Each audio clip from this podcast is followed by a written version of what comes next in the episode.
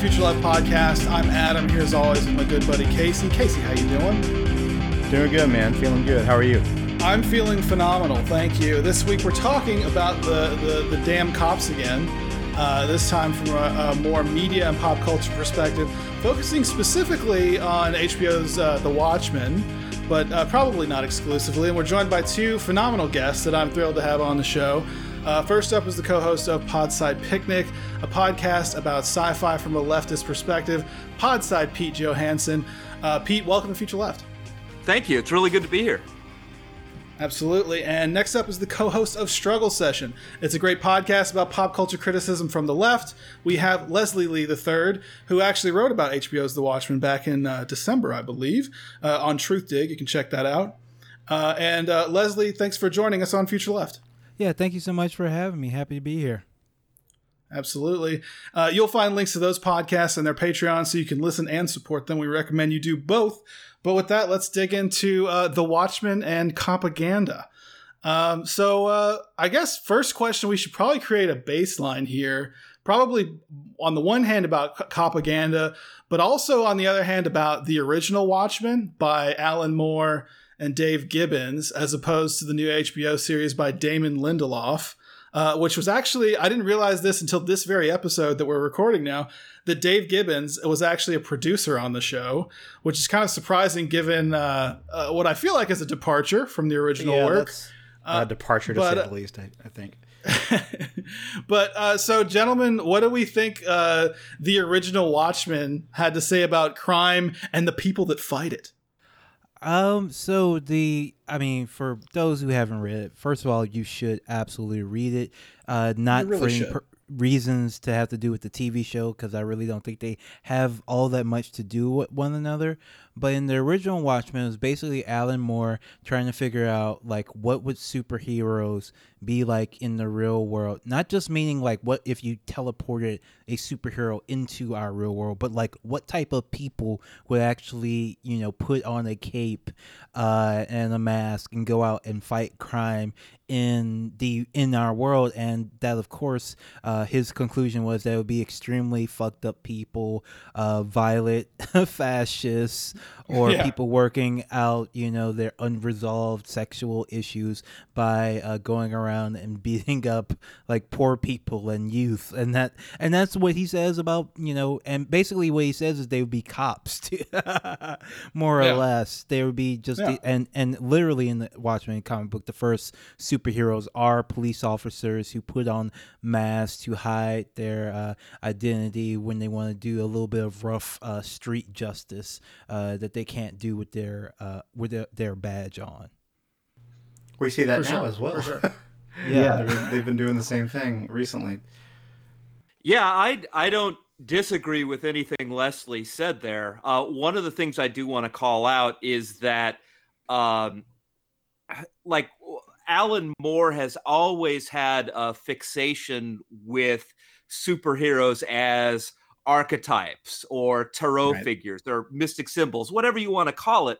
And so eh, I, I it's in some ways I feel like taking what he did does and porting it later and examining the propaganda through somebody else's writing means that the person who did that sort of misses the point. I mean, like examining what Alan Moore is doing, you almost need to do exegesis because like he's I love him, but he's a fucking mystic. Can I swear on yeah. here? Oh my god. Okay. Yeah, fucking mystic. Yeah, yeah, yeah for sure.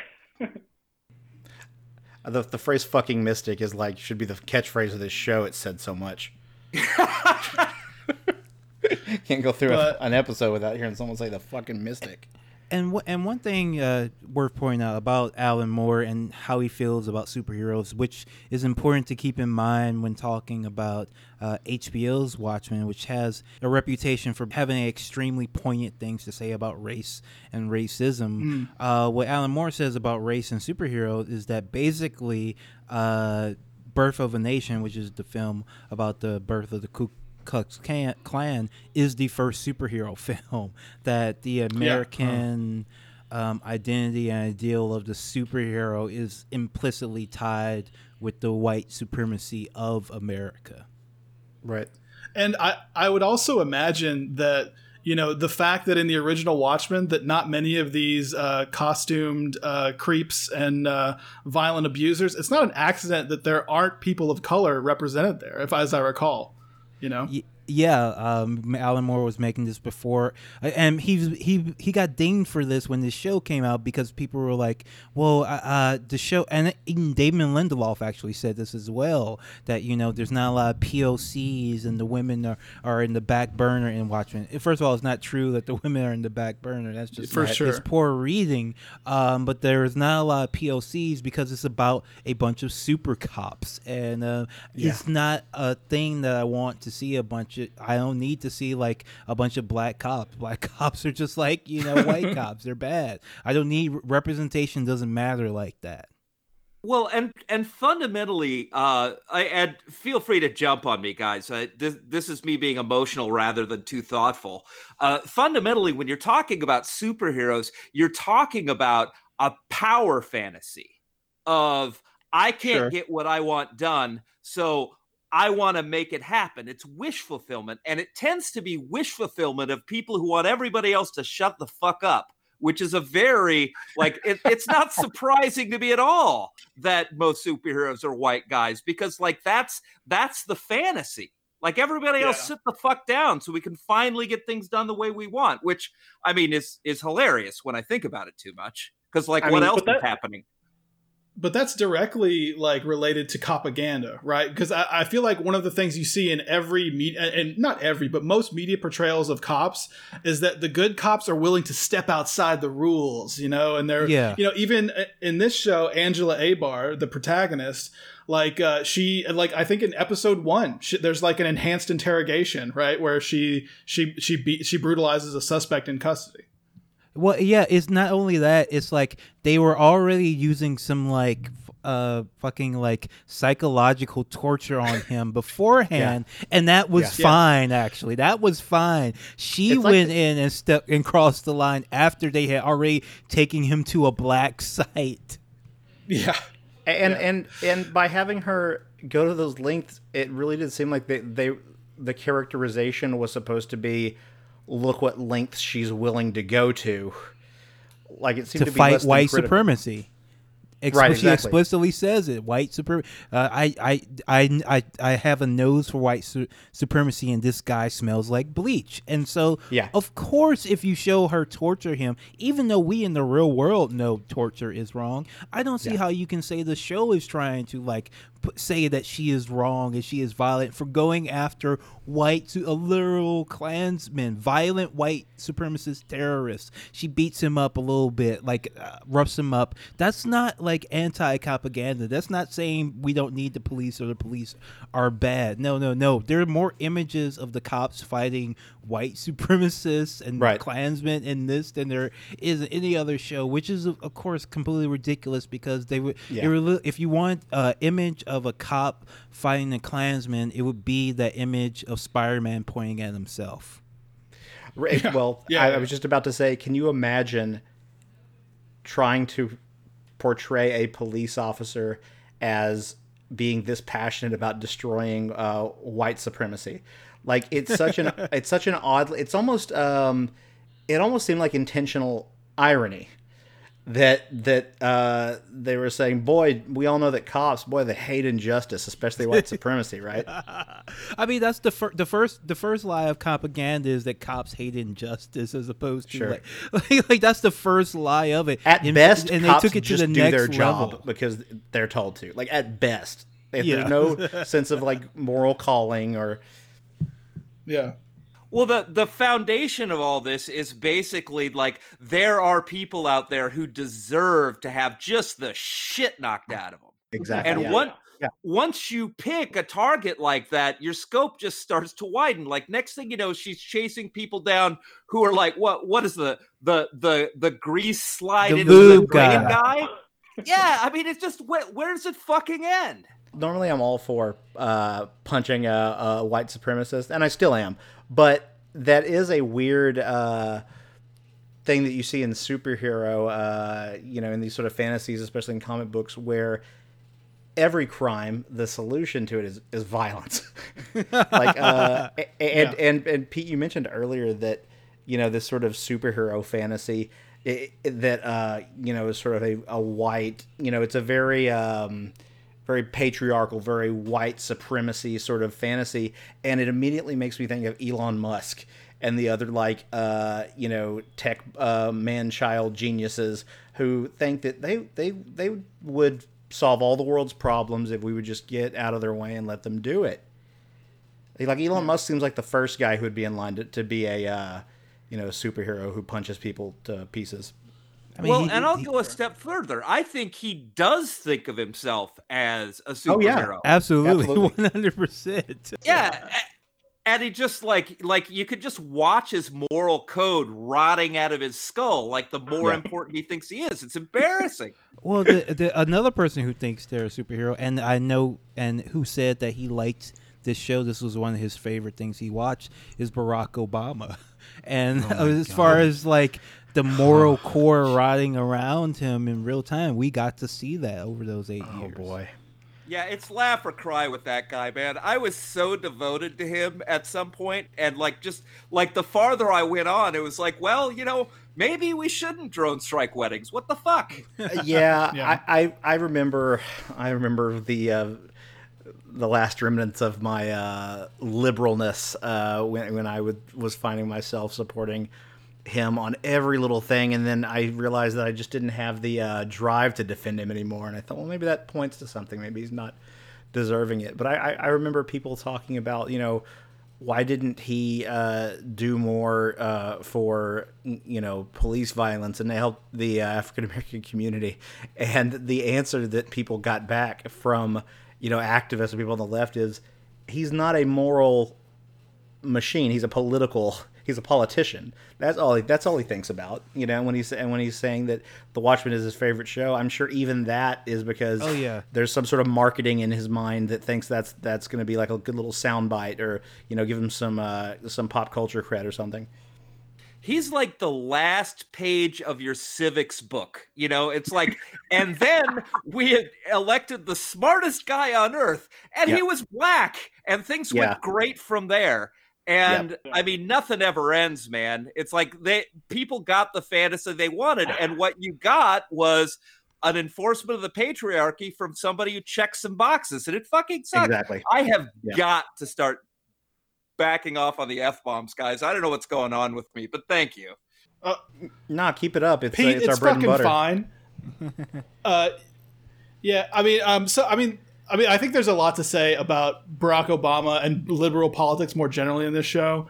But I think like one of the in- more interesting, like the, immediately in episode one, there is this juxtaposition of the the Tulsa massacre in 1921, which which frankly, uh, when it opened on that, I was actually kind of excited about the show. Right, I was like, yep, I've never absolutely. seen this put on like film or a prestige show where people are going to see it. Um, and um, uh, and then it goes from there to like a, a white supremacist uh, shooting a black cop who can't unlock his gun because of Robert Redford or some fucking because thing. of liberal reforms uh, to the yeah, police. Yeah. He, a black cop is gunned down by a white supremacist in the opening scene of this show. Yeah. In the real world, they're the same character. Yes. so, yeah, it's less of an issue.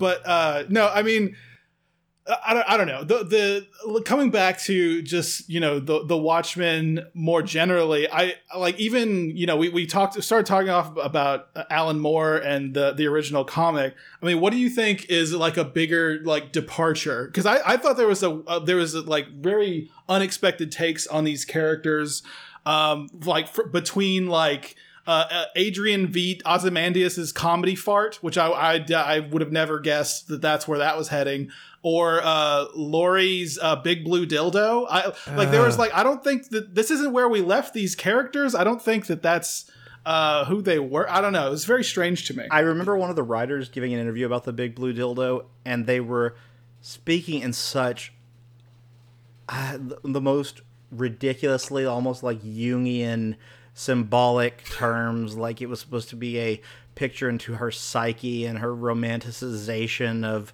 of and I was just like, "Oh my god, climb out of your own ass, please." Like you just you gave her a big blue dildo and I feel like uh, literally in the right writer's room it was like, "Hey, look at this."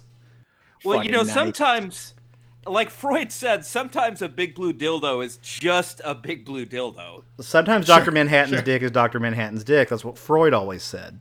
Right. Right. right. of cocaine. Well, I would say the Freudian reading, along with a, a Fanonian reading, would uh, focus that that phallus is not actually a big blue dildo in this show. It's a big black dildo in reality because Doctor Manhattan in this show is a black man. They also Holy show and played shit. by a black man, and he shows his big blue black black penis blue I, I, I don't remember if it's blue or black brown at the time but he does show his penis in the scene in one of the scenes where he's what he's caged and disempowered and asking the white women to save him something like that. Yeah uh, oh caged by the white supremacists yeah so there's something so what they thought they were revealing the uh, the psyche of the character. Of course, they were re- revealing the psyche of the creators who came up with this sure. uh, completely bizarre. Uh, and com- and as you say, you know, tonally inconsistent idea because the point of Watchmen is that Laurie gets over Doctor Manhattan, right. and instead we're meant to believe. And again, again, this is Damon Lindelof who criticized what he, uh, the representation of women in the original Watchmen. He said he was going to do better by the women in mm-hmm. in uh, his show. So he made her. First of all, he changed her personality to make her like completely unlikable and nasty and snarky for no real particular yeah, yeah, yeah. reason. And then also like, and then you find out that oh oh she's has a vulnerability in that she's just hung up on her like old boyfriend's dick so much that she carries a giant blue dildo around with her all the time. She packs it in yeah. her luggage while she's driving. Just completely bizarre and like sexist and out of yeah. place that served no purpose and had no follow up whatsoever aside from the fact that they did like a bunch of they did like two PDFs about it on their website to explain it. And as you said, they did an interview about it like that week after that sh- after that episode aired. Only thing people were talking about oh, and HBO, and that includes the people from HBO and the writers on the show. They were just talking about this big blue dildo that yeah. meant nothing and had nothing to do with the character, right. the plot, or anything. Just completely bizarre. And I like point just posting that picture whenever somebody tries to tell me that this show is good. I, I, I, you mentioned how unlikable uh, her character was made, and that was the thing that came. What the the sense that I got is they made her what a sexist man thinks a powerful, uh, strong woman is. Like they, yeah. I feel like yes. I feel like they were trying to make her powerful and like and strong, and but they made her like just sort of yeah, like you said, snarky and just really off-putting. And then I think I almost think that the showing that she she's still curious is a deal. Like she tries to act like she's tough. You know, it's like they were sort of uh, enjoying, you know, poking a hole in this in this woman's this so-called strong woman's armor. But she still she still wants oh, the dick though. And she didn't. And they didn't stop there because while we are seeing the dildo scene, she is also sending a message to her uh, black boo bo- uh, ex boyfriend from like 20 years ago because she's still hung yeah. up on him. And yeah. she, in part of the montage, she goes and sleeps with her junior agent who looks like he's about uh, 17 years old. Sure. And she's a woman yeah. well into her 40s or 50s. I'm surprised there wasn't a scene with her like g- gossiping at, at a at a salon or something. Or I've I've got something related I'd like to call out here. You you were talking about how this was sort of like a a, a Lindelof or a, a dumbass, whatever you want call it, call it, view of what a strong woman would be. Yeah. Something very similar happens when you look at Adrian Veidt and Dr. Manhattan. Because one of the genuinely interesting things to me about the original Watchmen was that both of those characters became more and more isolated and unable to yeah. relate to human beings properly. Uh, Adrian, because he was a mental god and just couldn't relate to the the monkeys around him. And he's Elon well, Musk. He's Elon yes. Musk. Yeah. And, and then, I mean, Dr. Manhattan, I guess, for similar reasons, because he was a literal god. Yeah. And it's almost like um I'm going back to the Bible, guys, but like, you know, the book of Job Thank God. Thank God. Again, here we go again, Pete. Everybody the treats the book of Job like it was it was written by one guy overnight and then it was released into theaters, right? Sure. That that story was written over a hundred of years and it's actually sure. an argument. So like the yeah. first guy came in and it's like God is really mean and deal with it. And then another guy inserted a couple of chapters in of God screaming at Job, saying, How dare you? You deserve right. this. And then the next guy put, and that's sort of what's happening here is that Alan Moore stepped forward and says, Look what happens to these powerful people. They get completely isolated. They're no longer human. And Lindelof goes, I disagree. So I'm going to tack this bullshit onto your legacy. Or, or it may be a more direct, uh, you know, uh, metaphor for how people view the story of Job, which is Christians. What we normally hear is the Christian interpretation of the story of Job, which completely misunderstands or disregards the, you know, uh, the tradition of, of Jewish exegesis and how it's sort of an ongoing sort of dialectic. Uh, I, I have a degree in religious studies, so I'm going to get pretentious real quick. I uh, open the door. Uh, you opened the fucking door. I, I you fell into my trap, Pete. I was secret. I was secretly like steepling my fingers uh, and saying "excellent" to myself. But uh, I mean, there's a, there's a tradition that Christians inherited that they just try to repurpose for um, what they need it for. And uh, the thing is, the incongruities that result are sort of a paper trail of you know the conflict between the original intent and what it's you know now being used for and I think that that's a good. Uh, there are many points in this where I where I felt like, you know, um, the original was being at least misunderstood and sometimes at worst sort of wrestled with uh, sloppily. Or, or, or, for instance, with Doctor Manhattan, I like the, the the real shame of the show to me is I think that there are like glimmers of really good ideas that that Lindelof and the rest sure. of the writing crew, I guess, have no idea what to do with or develop. Yeah, um, like like I feel like um, you know there's a moment that's completely glossed over because obviously imperialism was a pretty unavoidable thing in the original work with the yeah. the, the superheroes go to Vietnam and it was like uh you know they, everyone does a does a war crime or two and yeah. at one point Angela addresses Doctor Manhattan uh, when she doesn't believe that he is Doctor Manhattan and she she's like i wouldn't like this guy because he murdered a bunch of vietnamese people uh, which led directly to a vietnamese suicide bombing that killed my parents. And that's all glossed over. Dr manhattan's like if it's any consolation i regret it. And it's like what the like and that, that's pretty much the end of that conversation in the show.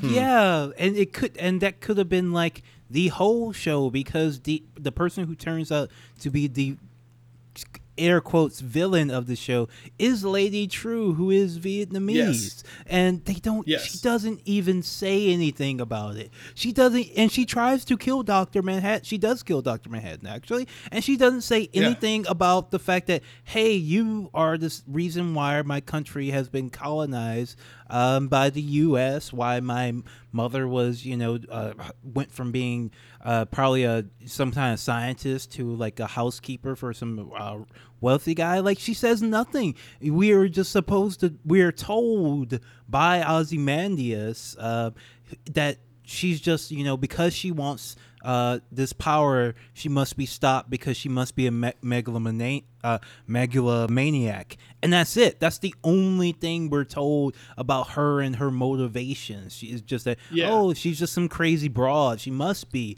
yeah. if she well, wants to get the Doctor Manhattan power. Again, it seems like almost I. It seems almost willfully ironic in that we're being given a uh, a woman of colors uh, who experienced uh, the horrors of of uh, you know imperialism. We're being given it through an affluent white man's uh, mangling of it. Well, her intentions. That was uh, that was another like uh, Lady Trieu. I thought was really interesting. Was a really interesting character. Um, but like the the character kind of a step like behind her that I thought really could like had potential was her mother that appears in the very last episode and like just for a moment right she is a refugee from vietnam working as a housekeeper for ozymandias Um, and, and I feel like there's there's actually a really interesting there's that's a really interesting premise in itself. But again, Lindelof, uh, he's just like, eh. Um, and then she injects the guy's semen into herself, and uh, that's As that's the, the end of She's her story. Still, no, well, story. Let, us let's not gloss over the fact that he uh, he we're su- uh, supposed to believe that he keeps jars of his semen um, behind his desk. Uh, just completely bizarre and out of nowhere. It makes no sense. He's not yeah. supposed to be some kind of uh, pervert uh, that keeps his semen everywhere, and he keeps it behind his desk in his office and allows you know this uh, her to steal it, and we see her inject it into herself so that she can give herself a baby as smart as the white Ozymandias. Just yeah. wonderful racial stuff well, going on there. Well, I don't know where you well, guys store all, I, the jugs, but uh... I, I, was going to make the same joke, Pete. I, I was trying to also, right but now. I couldn't think of. so we're a bunch of, of, adults, so that's good. Yeah, um, we're very sophisticated. keep it, you know, right. it was in like a, it was in like the thing that the Ghostbusters lock ghosts in. Remember, it was like a, it was like in a special yeah, sciency yeah. sort of uh, vault. Yeah, but I mean, isn't that isn't that that's like a that's because he he worships himself, thinks very highly of his genes, right? And you know, I, I think there's but I, also I don't know some powerful eight, man eight, I, uh, virility worship or something. But I was trying to remember. I don't think Ozymandias the Virgin was a thing in the original comic. I don't. I certainly don't remember that, but it may have been true. I don't know. I well, I, I don't think he talked about it much because well, I mean, he didn't have any peers. I, he could have he could have like uh, talked about that sort of thing with Doctor Manhattan, but like, imagine what that conversation would have been like. Sure. What do you what do you what do you think about the, uh, either of you? What do you what do you think about the journey that I guess we don't? Boy, do we see it? No, am I missing this? The the Ozymandias we last see in the comic book, like you said, is the sort of aloof, um, you know, sort of what Doctor Man, you know, the close as close as you could be to Doctor Manhattan without, you know, being a, a god. He's sort of aloof and, uh, like we discussed earlier. But and then in this one, he's in in the show, he sort of, uh, you know, Adam mentioned the the farting. There's like a. It's like he's a com. He's almost like he's a comic relief. He always he also reminds me a little bit like of C three PO, sort of a bumbling uh, British butler vibe. And I, I was thinking, is this the writing? Are they missing yes. the mark? Is this supposed to have some sort of meaning in it? This juxtaposition? Yeah, there is no mean, meaning to it other than Damon Lindelof.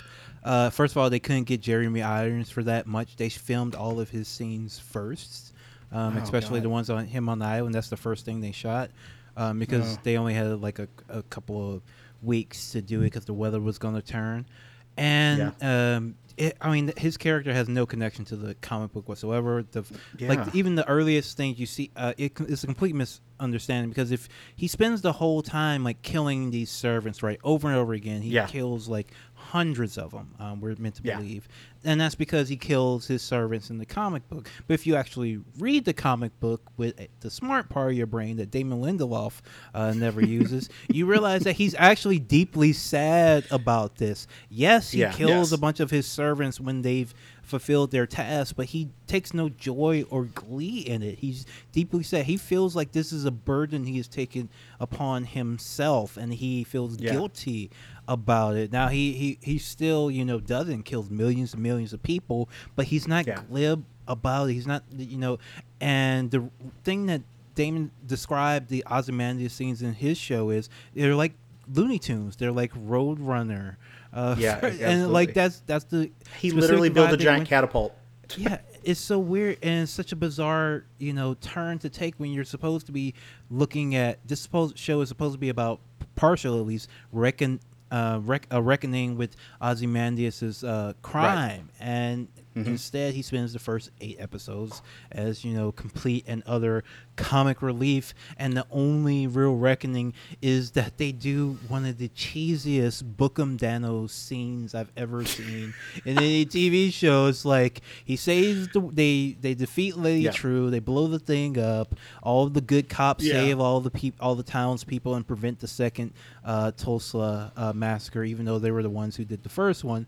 And yeah. then Ozymandias who has helped with all this, turns around and says, and, and says, "Oh well, that was wonderful. We took care of all that." And then the co- again, the good white cop, along with the good uh, FBI agent, arrests him, and that's it. That's how that whole thing is resolved. I don't know how you don't look at that as like propaganda and then some of the laziest sort of propaganda. Yeah. I just thought it was weird how in, in the comic book he had he carried himself with such an air of uh, air quotes d- dignity. Yeah. And then in this, it seemed like the writers put so much time and effort into breaking down that yeah, dignity, destroying it for no real reason. Yeah. Just because. Yeah. It it was like Fozzie Bear played Ozzy Ozymandias. absolutely, absolutely. waka waka. Yeah. Ah! But, but just a little bit deeper into like the, the like propaganda in this particular show um, that there's you know there's you know there's sympathetic uh, portrayals of police breaking the law and being violent for often no fucking reason. Um, and the and it's these transgressions are portrayed as necessary or even at like in the case i don't know in a few cases as evidence of like their own moral clarity. Um, but like the there's there's like a few things going on here. I don't know. There's obviously propaganda as it's normally presented there's like this there's there's often like one good cop as you just mentioned leslie like at the end like you have these two good cops that do the right thing despite whatever issues may be going on. Um, but like in this in this particular one it actually kind of looks the camera directly in the face on propaganda because the part of the opening scene in tulsa uh, a young Will Reeves is watching a an old timey film uh, featuring a, a black sheriff named Bass Reeves who shouts into the camera, "There will be no no uh, justice here today, uh, no, no, mob justice here today. Uh, trust in the law." And uh, that inspires him to eventually become a police officer. Angela witnesses an extrajudicial murder uh, as a child, and that makes her want to be a cop. Um, I it's a it's a bizarre way out of that like these people because you do see these people's journey toward being a, a police officer, right? Yeah, but it's a completely like false journey. Like like it, it that's not why people become cops in the real world. They become cops because they uh, don't have the grades to get into college, or or they have a power complex. Yeah, or they you want power. They want you know it's a it's a job that pays decently. You know, I it's yeah. not like a, a quest and a thirst for justice that you know generation after generation people just keep getting tricked into somehow yeah. like that's that's the proposal of the show it's like uh yeah like and we and we they never show us the scenes of like Angela as a beat cop because she normally becomes a cop after already being like a troop right but we don't see yeah. her do anything like like her you know pulling over black people in Tulsa and try uh, in order to get her numbers up because they need to do a certain amount of tickets in order to keep keep the thing running. They we don't see yeah. any of that. We uh, we in fact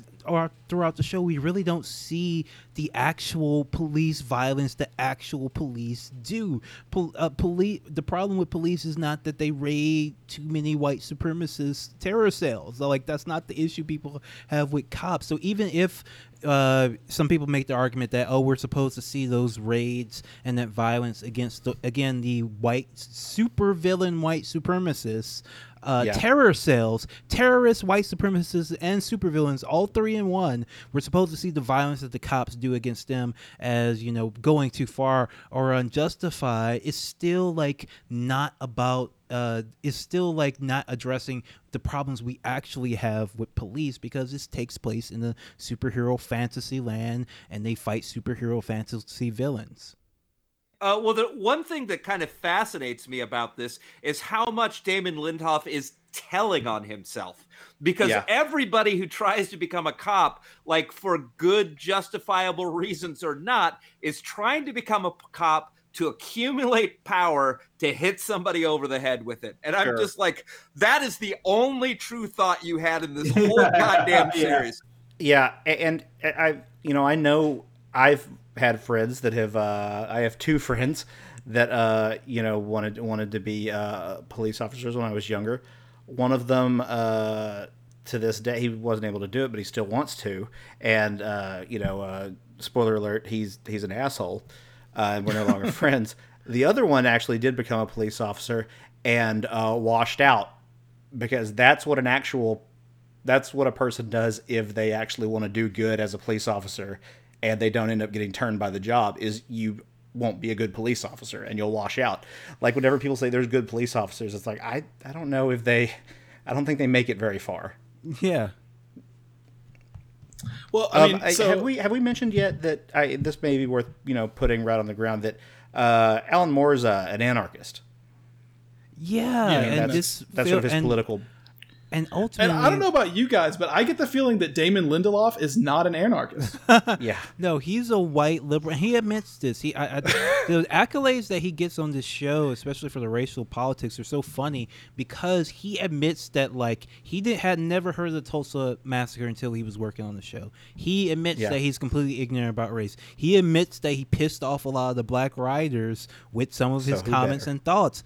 I have, you know, spilled some exclusive tea on this. Is that two of the black writers on the show uh, deliberately tried to get themselves fired from the show because they felt it was too pro cop.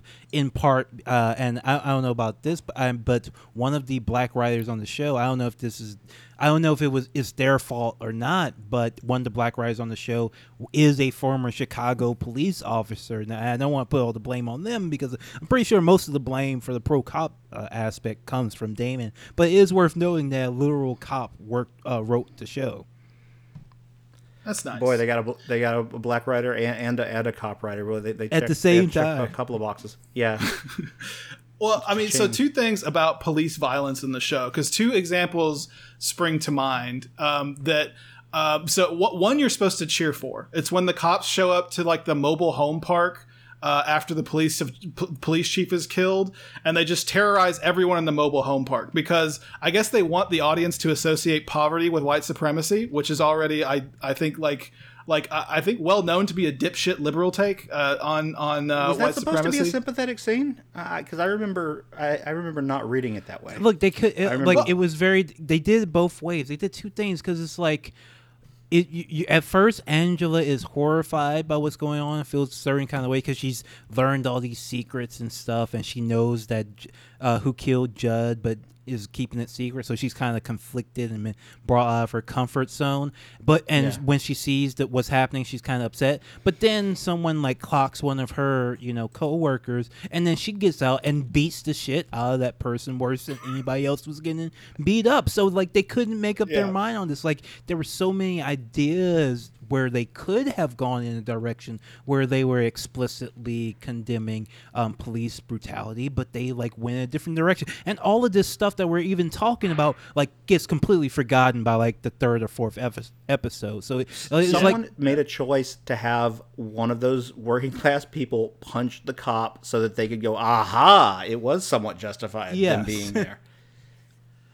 and like I expected that scene to come back where okay, so Angela she's gone both ways on this, and now she'll learn a lesson, but it just does not come back. It they don't they right. forget all the police stuff in, towards the middle of the show. They just completely drop the thread. We don't find out anything more about the modern day police department aside from the fact that uh, Don Johnson, who was the chief, was had some kind of deal going with the white supremacists but it, it, yeah. that's barely explained because they literally go around like killing and blowing up the white supremacists. The cops and the white supremacists, ne- neither one of them know that they're in on it together. Only Don Johnson knows that it's supposed to be some sort of yeah. like war that they're like civil war that they're trying to start to get someone elected uh, because like people are going to be so it, it's not explained. It's not explained but that's the plan. The plan yeah. is to start so much trouble by having the cops fight the white supremacists that somebody else that a white supremacist gets elected president. That's basically the plan. It makes no sense and it has nothing at all again to say about the real world you can tell how unpolitically aware the writers and showrunners are because they set up so many themes in juxtaposition to each other in the show that make it so obvious how ridiculous they are. Like you know, if you put two uh, you know opposing ideas right in proximity, you know, for the audience to see, that's probably a big writing 101 no no. Like like boy, you shouldn't put them right next to each other uh, because or the it's, or it's intentional and it's trying to say something. But I don't think Damon Lindelof is that skillful. No, exactly. So I kept I kept getting this dissonance in the world that they've created, you know, and you know, trying to read some intent into it. And I was thinking, whenever I see this dissonance, it, I kept thinking, is this is this ironic? But then I looked at all those situations, and there wasn't a consistent message with the irony. It literally just seemed like they don't understand, uh, you know, how our society works well, they don't even understand how time works. Like one of the things that drives me crazy about this is you've got Dr. Manhattan in the middle of this, and he's fully Billy Pilgrim. He's existing at all moments at once. And Lindelof doesn't understand what that represents in his yeah. own narrative. You have yeah. someone who should be completely unsurprised at all times, and the fact that he consistently emotionally engages at the appropriate beats all the way through is just stupid. Right. No, I I agree. Yeah, uh, Alan Moore did write around this by explaining why Dr. Manhattan was a little out of sorts around the incident of Watchmen. He sets it up very early on, like why does this guy who knows everything not know what's coming? As because he gets killed at a certain point uh, in the, in oh, the story. Right. That's right. Yeah.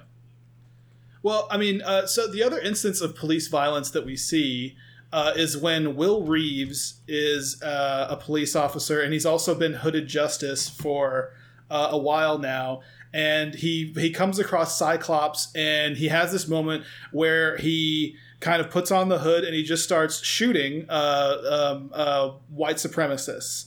And who, who have just done like a terrible like you know hypno- hip, hypnotizing massacre on and don't get us uh, wrong um, that's real good. That's real good what's that? way. that don't get us wrong well, that part's real good no, that's like the thing though. But it's portrayed as like this. Oh my! Look, he's just murdering he's people. Oh gone like, God, he went crazy the, the and part. killed all these white supremacists.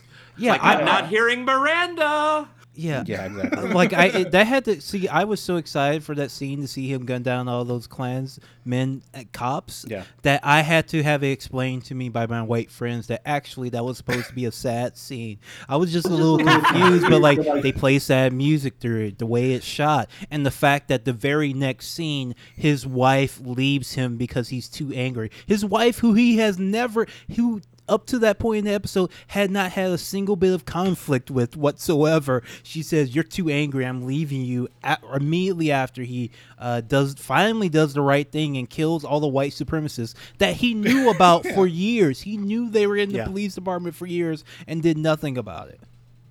Yeah. Yeah, so it's like his so his wait, so his black wife is a white supremacist? Is that why she's mad? start trying to start trying to rationalize it with these ridiculous. Hey, and th- hey, and they also made him a, a, a closet have a closeted uh, gay relationship. So again, that is from the comic. Two check boxes in one and screwed the screwed him over. The character, I mean, uh, I don't know, villain not vilified him. Um, there's just so many. This is this is a show of mixed signals and I need to know, I need to hear somebody account for this. I would almost be satisfied, given the hours of my life I gave to watching it, if someone could give a coherent, reasonably believable, you know, sort of theory of everything in in this show. But well, is it so sloppy? I, do you I, think, or, or is it sloppy, or do you think that a lot of the inconsistencies come from willfully? Trying to not say certain things or, or willfully trying to say other things. I so I, I listened to the you know the podcast where Damon Lindelof you know talked about the show, um, and it, it was very insightful. So first of all, the idea that he has something actually coherent political to say is probably not true, and I think he probably almost admits okay. this because he says he's not from. He he says straight up, "I'm probably not the guy to do a TV show about race now." The fact of the matter is, the reason he does the show is because HBO owns the IP to Watchmen. They wanted something yeah. Watchmen related to put on their apps and advertise. Um, they uh, they you know they own this brand. They they exploited in the comic books, and they're exploiting it uh, for a TV show. They want something after Game of Thrones. Um, this was not nearly a Game of Thrones hit. This was actually got about half the viewers as the leftovers, the Damon, uh, the prior Damon Lindelof show. So they're probably very. That's why it's not getting a second season because this is a very expensive show that underperformed greatly in spite of all the attempts to you know uh, uh, flex uh, massage the numbers and get a lot of good PR out there. Like a lot of people watched it, and so the fact is like the reason is so it doesn't make sense is because there's no reason for Damon Lindelof to be doing a Watchmen show. Watchmen was Alan Moore's idea from 30, 40 years ago, you know, and right. it was like his his final word on superheroes and comic books. Damon Lindelof has nothing at all to say about Watchmen or the, about the real world through Watchmen. He really his work really rarely has anything much to say about the real world. And if you don't believe me, watch The Hunt, which Damon Lindelof also wrote, which explicitly tries to be about the real world and he complete and the current political moment of red states, blue states, etc. And it completely flops and fails, and it's completely ridiculous. And anybody who like thinks there's a message for in Watchmen should be forced to watch The Hunt and explain what the message in that is, because it's the same person who wrote both, and there's even some overlaps too. But uh, there, there, it's just like he was hired to do this, and that's not how creativity is supposed to work. You know, uh, I we're, we're so used to seeing like, oh, so and so is going to direct this Star Wars movie, so and so is going to direct this Marvel movie. Uh, the question should be like, does this person like want to direct a Spider-Man movie, or does right. he want to do yeah. like something on their his own that he had? Like so many of these indie directors that get hired by Disney, like w- they were doing more interesting stuff before, and now they're just.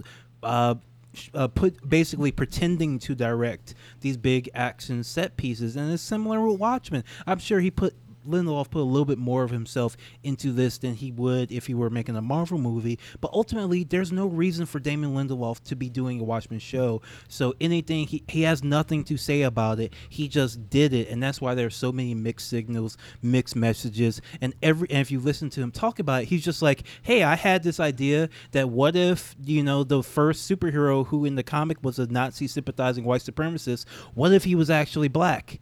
And that's the entirety of the thinking behind it. What yeah. if? What if? What if? That's the laziest it, form of writing. It, it, it it seemed like rather than, oh my god, I so rather than, it's like a uh, a child being give, being given you know a bunch of really fragile things. Like he had all these yeah. important topics with gravity uh, to them, and his whole thing was like sort of a playful speculation about yes. them, which again is very white. Uh, you know the uh, you know you see you hear you know people of color's perspectives on police and you're like that's interesting. I, I, I need to read more about that. That's that's neat. Yeah. Um, but but but I can't I can't imagine being you know on the left we often get you know accused of uh, politicizing everything and if you're a creative person if you make art if you make a movie if, if you make things with you know uh, with content to them you know politics is subconscious you know that that's why things are political is because you can read you you do put your your politics into these things but this is well, such an overtly the content in Watchmen is so overtly political. Having someone that readily admits that they're not the most politically aware. I would be so ashamed to have been given the helm to a, a, show that has the potential to talk about such important topics and be like, hey, but, but I'm not the guy to do that. Hey, I probably shouldn't have been given this, right? his his politics are absolutely like stupid though, because like, the, and I think you see this in the way that the world is constructed around the Robert Redford presidency. Yeah, um, because you you have like they like first of all uh, leslie you pointed out in your piece i didn't even catch this when i was watching the show but there's a reparations program called redfordations that's apparently a fucking tax cut. Uh, and, yes. and not just that it's it's for it's for like specific instances of violence like tulsa. Not for like systemic violence or for slavery. It's just for like a specific incident. Yeah. And it's uh, um and and of course it results in more white supremacy. And I think there's even an interview where Damon Lindelof basically admits that he thinks that like racism will always be there. He he views it as an inherent uh, condition of humanity, I suppose. I I would like to engage in some wild speculation and also confess I'm a corporate hack at the same time, if that's all right with everybody. Okay. Sure, sure, sure, sure. Go on. Okay. So um in in in the life where I'm paid more, uh, I I am a uh, a corporate trainer. I design, develop, deliver all that crap to get the checks to pay the rent. And there's a thing that people do on a corporate level when they have a big project and short deadlines and no soul. And that is they take all of the different pieces of a production, set parameters on it, and hand it to a bunch of different people and sew it the hell together at the last minute. And that is what the show feels like to me is that somebody came through it's like in this scene we want to have something going on with with a bunch of white guys being beaten up in a trailer park and in here we want sort of an americanized vietnam and like all of these things got stapled together with some last minute adjustment by Lindelof so it formed a narrative. Like it didn't feel like somebody coherently owned it from beginning yeah. to end. It was a bunch of shit that happened. Yeah, it, yeah. Again, it seemed like a white, out of touch guy had a bunch of beats that he thought would be neat for the show, and then he was like, "All right, make sure the narrative connecting all this stuff is uh, good. See you guys later. I'm gonna go play squash or or whatever the hell white people do. I don't know." Am I canceled now? Sure, sure, sure, sure. You're sure. fine. You're you're. you're... sure. No, I mean I think that's like your your point. I mean I, I think by the end of the show what you see is like the overall message doesn't actually have anything to say uh, really politically or about cops or, or even about race. What it like at the end, like there's this scene between Will Reeves and his granddaughter Angela, and the, the apparently the big message of the show is that masks are bad. Yeah, uh, which, which uh, like that was ultimately the moral of the story. Masks he was like as a metaphor.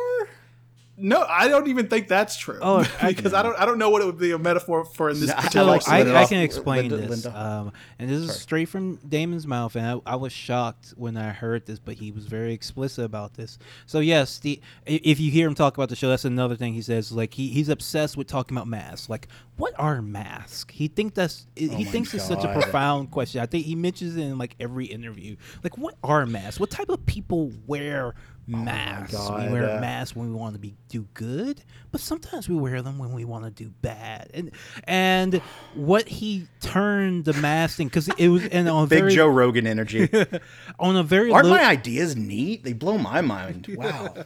but he was very much on a literal level with the mask. But when he did yeah. turn it to a metaphor, it was wonderful because he said, you know, anger is a mask. You're covering up the fact mm, that yeah. you're sad. So, and I, I, swear to God, this is what he's saying. You know, there's, but in order to take, but wounds need air to breathe. So when you're talking about racism, black people have to take off their mask of anger and let um, the wound heal. That is oh! what I swear. That is what the show is about. I am not exaggerating. I am paraphrasing what he said, but that is what he said. Like this is a show about race. This is a show about anger. This is a show about racial anger. And the, the if masks are bad and anger is bad, you have to take that off. You have to take yeah. that off. That's definitely how the it, wounds breathe. That's definitely how it feels at the end. Is that like the, the moral of the story is like I get over it, I guess. Like, like it, it, starts, with, with the Tulsa massacre and it ends with, I guess we got to get over it. Uh, that's hey, listen, hey man, anger anger hurts the person feeling it more than it hurts anyone else. Okay, so let go of that burden. Yeah, well, you know, yeah. when when you point a gun at someone, there's always three fingers pointing back at you. oh man, you know what? That's so true. But, but at the, end, of the show, there's this ambiguous ending because I guess he wanted to like mimic the ambiguous ending of The Watchmen, which was actually interesting. Whether oh, people would find out about Ozymandias's ruse, as opposed to at the end, it's like, is Angela a god now? Yes or no? Who knows? But there's nothing like.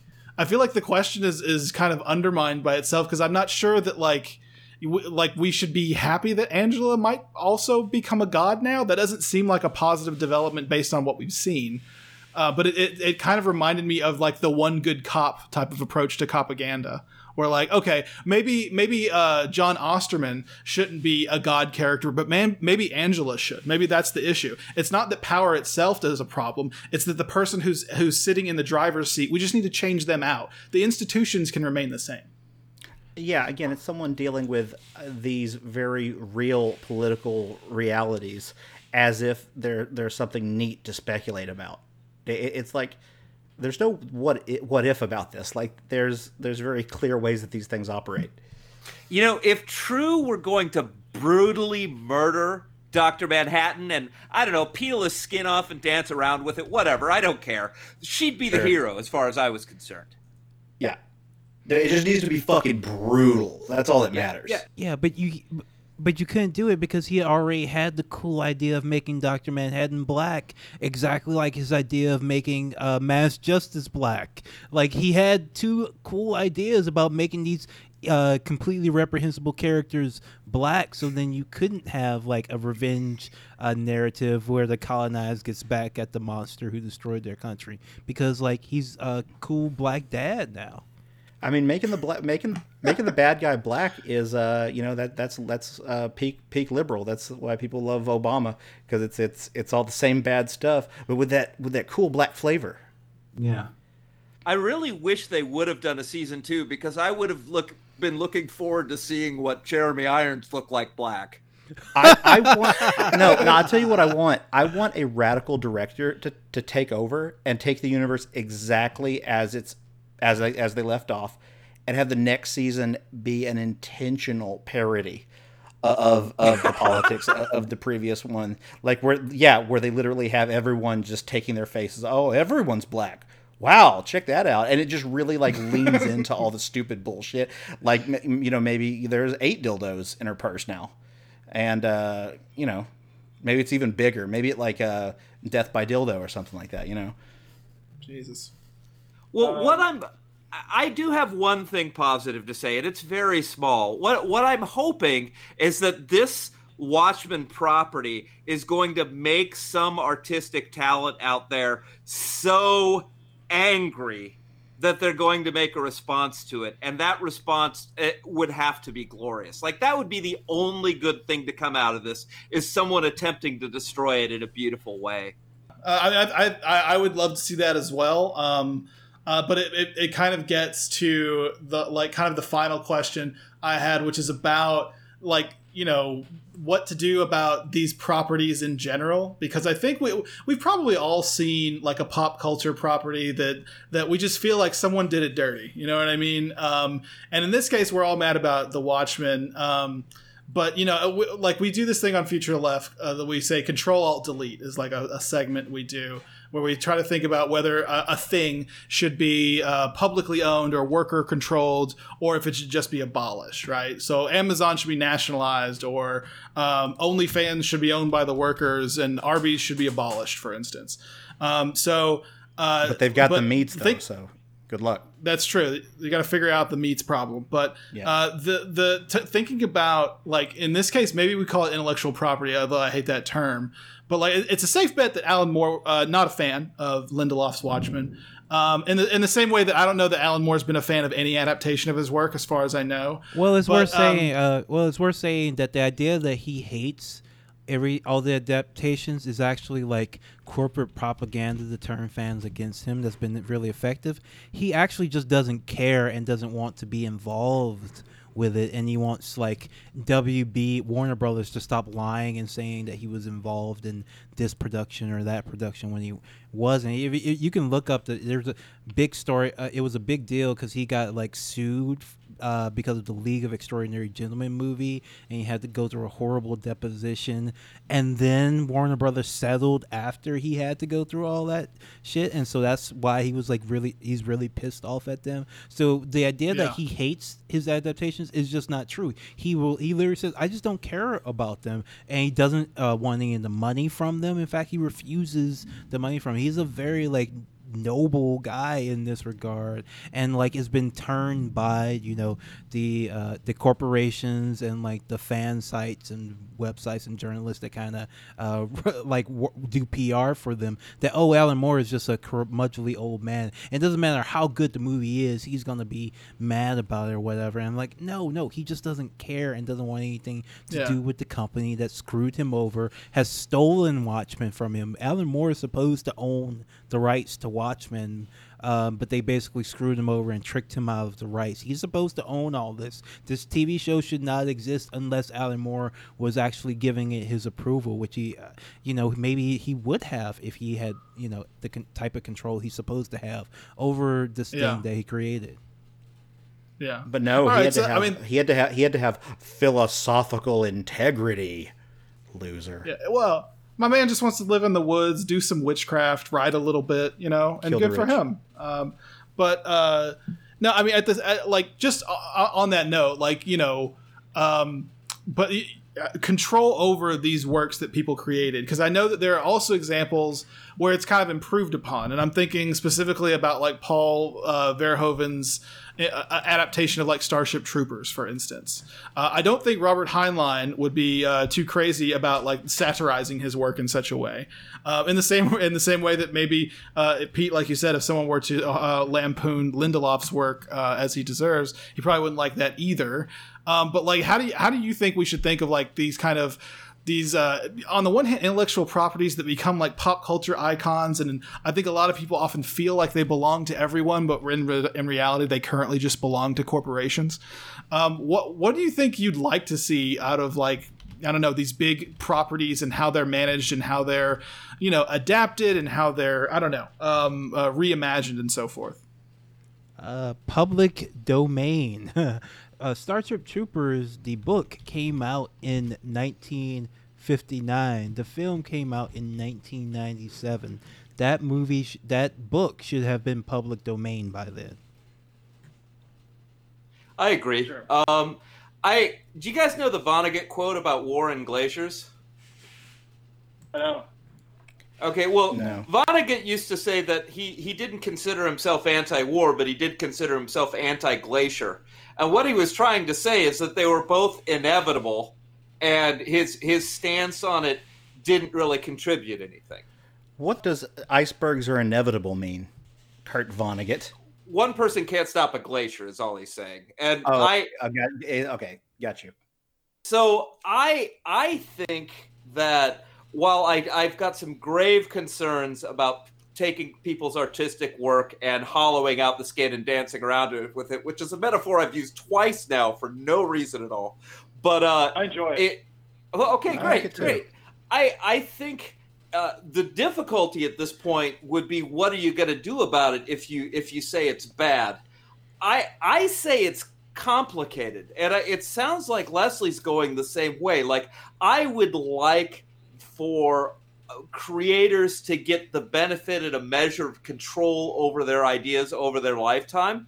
But like once you're dead, I, I don't believe in the soul, and I certainly don't care about your kids.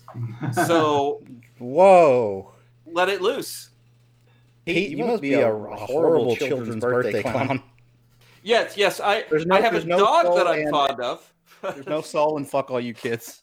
Oh yeah, well, I mean, I mean honestly, once we banned children's factory work, it all became pointless to me. So I know they, they got real like you know they got real above their penny, uh, which is probably a, a, horrible classist term that I'm going to find out about when I Google it in a minute. Um, I'm canceled, but uh, I I mean the show certainly has value in uh, you know, uh, leftists like us watching it from, you know, a sort of aloof amusement and uh, sort of being able to, to tear it apart. And, and, and in that way, it's sort of a emblem of uh, a, a, lot of things. Most of it, you know, sort of white, uh, rich ignorance uh, and, and, sort of inability to. Uh, I, I, just I couldn't get over if someone asked me what I thought the, the show was essentially about.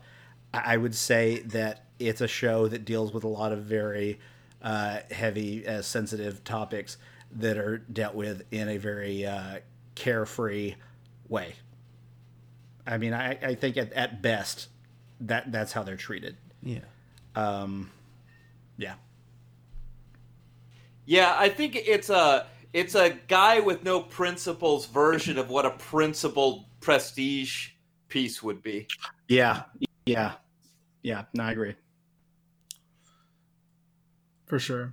No, I mean it's I like I said, I think it's a shame because I am interested in the like the idea of like what happened decades later is kind of interesting. And like I said, yeah. I think there are there are there were items in the show that I was really interested in. and like at no point did I actually imagine I can watch no more of this. I certainly couldn't go the extra mile, Leslie, and listen to the fucking podcast. I couldn't do that. But um, I, you know, you know, the idea of, of not watching it at a certain point was unimaginable just because of the equal parts of potential and cringe that I kept feeling. You know. yeah. Oh, uh, have do either of you have kids? That's personal. No. I'm sorry. Okay, no, well, uh, my my my my cats are my kids. Oh yeah, well I've got a dog like that. I totally get it. But like, if you tell, I've got nieces, and like occasionally I'll tell them a joke. Oh well, I've got nieces, Pete. Fuck, if we're talking about nieces, then hell yeah, I'm lousy with nieces. Well, when I finish telling them a joke or a story, inevitably what they say is, "Well, and then what happened?" Because they want sure. the story to go on. Like they're attached to it, they want the narrative to continue. And I think that's the appeal of having the Watchmen keep going. It's like I really feel like Alan Moore put it in a beautiful bow. There was nothing more he had to yeah. say about it. And then yeah. somebody yeah. else said, and then what happened? Right. And and then that but as this show was going on, I was also thinking, but then what happened? But it wasn't because I was so enthralled in the narrative it was because I was like, oh my god, it's uh, you know, it's like a street fight. It's like, boy, this is a, a horrible condition of our of uh, you know, this this probably points to a lot of bad social things, but it's a fight. So it was sort of like it was almost it was almost like trash TV, except a little bit more uh, shrouded. You know, it's like my, my Kardashians. Well, um, I think that brings us uh, on the note of the Kardashian. Uh, uh, that brings us to the end of uh, tonight's podcast. Um, but I thank you very much to our guests, uh, Pete uh, Johannsen and Leslie Lee III. This was really cool, guys. Thanks for joining us. Yeah, thank you so much for having me on. Yeah, Absolutely. this was a pleasure. And, and, it's always good to hang out with Leslie too. Leslie, I owe you an episode about anime. I'll reach out to you once I've finished my homework. All right, awesome. yeah. To, yeah, there you go. Uh, anime coming soon to a struggle session near you. Uh, you guys should do do a hentai episode also. Uh, What's that? Weird. I don't know about that one, but you know. I know. I know. You, you know what? Your response was feel, absolutely right. I feel that's more of a that's more of a Cum Town episode than a struggle session episode. I beg your I, I beg your pardon. I thought you said Cum Town. What did you say? I said that's more of a Cum Town episode than a struggle session episode. There you go. I love me. I love me some uh, Cum Town. um, anyway, um, I'm a child. Uh, uh, for future left, I'm Adam, and I'm Casey. All right.